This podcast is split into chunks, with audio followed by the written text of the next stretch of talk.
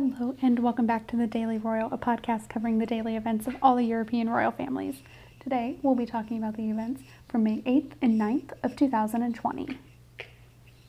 So, again, just a little reminder I moved, um, and so I am recording an episode focused on Friday and Saturday because that's what I could focus on. Um, and then tomorrow, I will be releasing an episode on Monday and or Sunday and Monday's events. Um, I also am gonna apologize now for the echo that is probably here. I just moved. I live in an empty apartment because I haven't unpacked too much yet. Um, so bear with me. The sound will get better um, over time. Okay. So we are going to start today's episode by talking about um, all the ways different royal families celebrated Victory in Europe Day or VE Day. And so we are going to start uh, with the British royal family. Now, the British royal family definitely celebrated the day with the most pomp and circumstance, which I would expect nothing less from. First, we got a ceremony um, from the Prince of Wales and Duchess of Cornwall, who were leading the UK in a two minute um, moment of silence to honor those who lost their lives in the war. Um, then they laid a wreath and bouquet of flowers at a memorial um, in Scotland. So Charles and Camilla are still isolating um, at Birkhall in Scotland during the pandemic um, and will continue to be there for a while. Then a video was released of Charles reading from his grandfather's King George V's diary entry of VE Day. So, in the entry, the king talked about the lunch that he had with Winston Churchill, where they talked about the victory in Europe, um, and that he spoke of happiness in his entry, but also um, with a sense of reality, um, talking about how there was still a war in Japan and the country would need to be rebuilt after the effects of the war. The entry also touched briefly on the trip outside the palace that the now Queen Elizabeth and her sister Margaret uh, took. Um, so this has nothing to do with VE Day really, um, but there is a fictional depiction of that moment. Um, it's called A Royal Night Out. It's a really cute, fun movie. Um, I would recommend it. Then there was a series of video calls that were released um, from the Duke and Duchess of Cambridge, the Earl and Countess of Wessex, and Princess Anne, where they were talking to veterans um, about their experiences during VE Day. Um, and then finally, for the big event of the day, um, Queen Elizabeth addressed the nation at 9 p.m., exactly 75 years to the minute after her father's address, when he talked to the country over the BBC radio. In her speech, she talked about the scene that she remembers firsthand um, of standing on Buckingham Palace's balcony um, several times throughout the day. Um, and then she talked about the fact that the wartime generation knew that the best way to honor those who have died was to ensure that a conflict like this would never happen again. Uh, she also talked about the difficulty that people must be having in not being able to celebrate the day as planned, but that the streets were not empty, and instead they are full of love and the care that we have for each other. Um, and so that is how the British royal family marked the 75th anniversary of VE Day. Um, a part of me wonders what it would have been like if it weren't for COVID, um, but that's okay. Um, and now we are going to move on to how the Belgians celebrated. Um, so King Philippe and Queen Mathilde um, also paid tribute to the occasion. Um, they participated in a ceremony at the tomb of the unknown soldier in Brussels alongside uh, Sophie Wilmes, who is the Prime Minister of Belgium.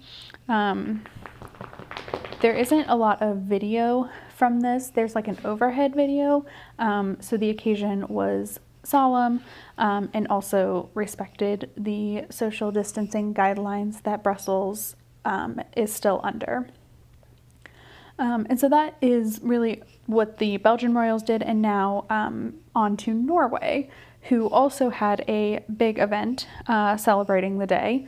Uh, so King Harald, Queen Sonja, Crown Prince Haakon and Crown Princess Mette Marit were at the Akershus Fortress uh, to mark the day without an audience. So both both the king and crown prince were in a vintage looking military garb. Now this could be um, just like the army uniform in Norway. I don't know that it is, um, but it looked vintage. Um, so it looked like it was from the 40s during the war. Um, King Harald gave a speech that I have not found translated yet, so I have no idea what it consists of. Um, and it just looked like a really nice day.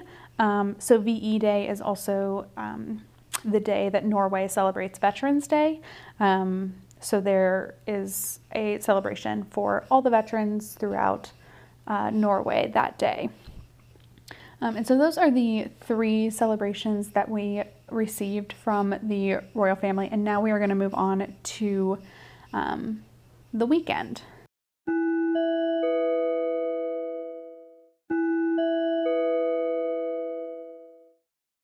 Um, and we are going to actually start with Denmark because we covered the British and Belgian royals. Um, all they have done was Friday on VE Day.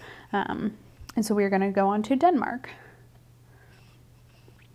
So, Denmark has done this incredibly cool um, thing during coronavirus where they are um, going to the theater. Their theater season started on Saturday um, but they are going um, at home. So the Royal Theatre is doing online streams of their plays.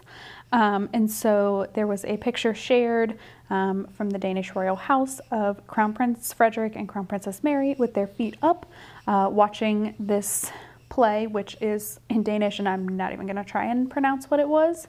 Um, and they were, you know, looked really casual.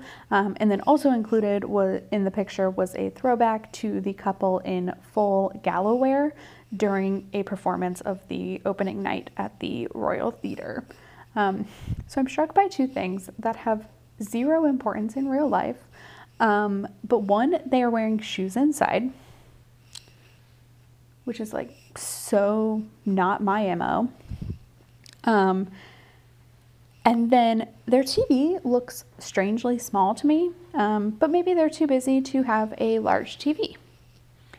Um, and so that is what was going on in Denmark. And now we are going to go um, straight to Spain um, because the Netherlands had no events over the weekend and uh, Norway celebrated VE Day on Friday. Um, and so in Spain, seems like we were back to regularly scheduled programming. Um, so Queen Letizia had a video conference with an organization supporting people um, and their families who are affected by cerebral palsy. Uh, then King Felipe and Letizia focused their afternoon video conferences on the agriculture sector. So they met um, virtually with the Asturian uh, representatives for the dairy sector. And then they also met with um, other representatives from the ag sector um, about the impact that COVID is having on those two sectors. Um, and then on Saturday, this seems like the, maybe the first time in a while um, on the weekend that King Felipe and Queen Letizia weren't making phone calls. Um, excuse me, which tells me that Spain is definitely doing better and really coming out of this crisis. Um, and so that is all we have for Spain for Friday and Saturday. Um, and now we are going to move on to Sweden.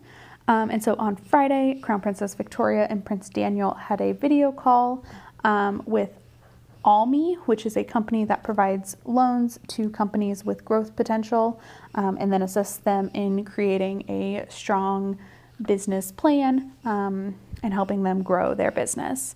Um, and then on Saturday, it seems like there was nothing. Um, and so that brings us to the end of our podcast.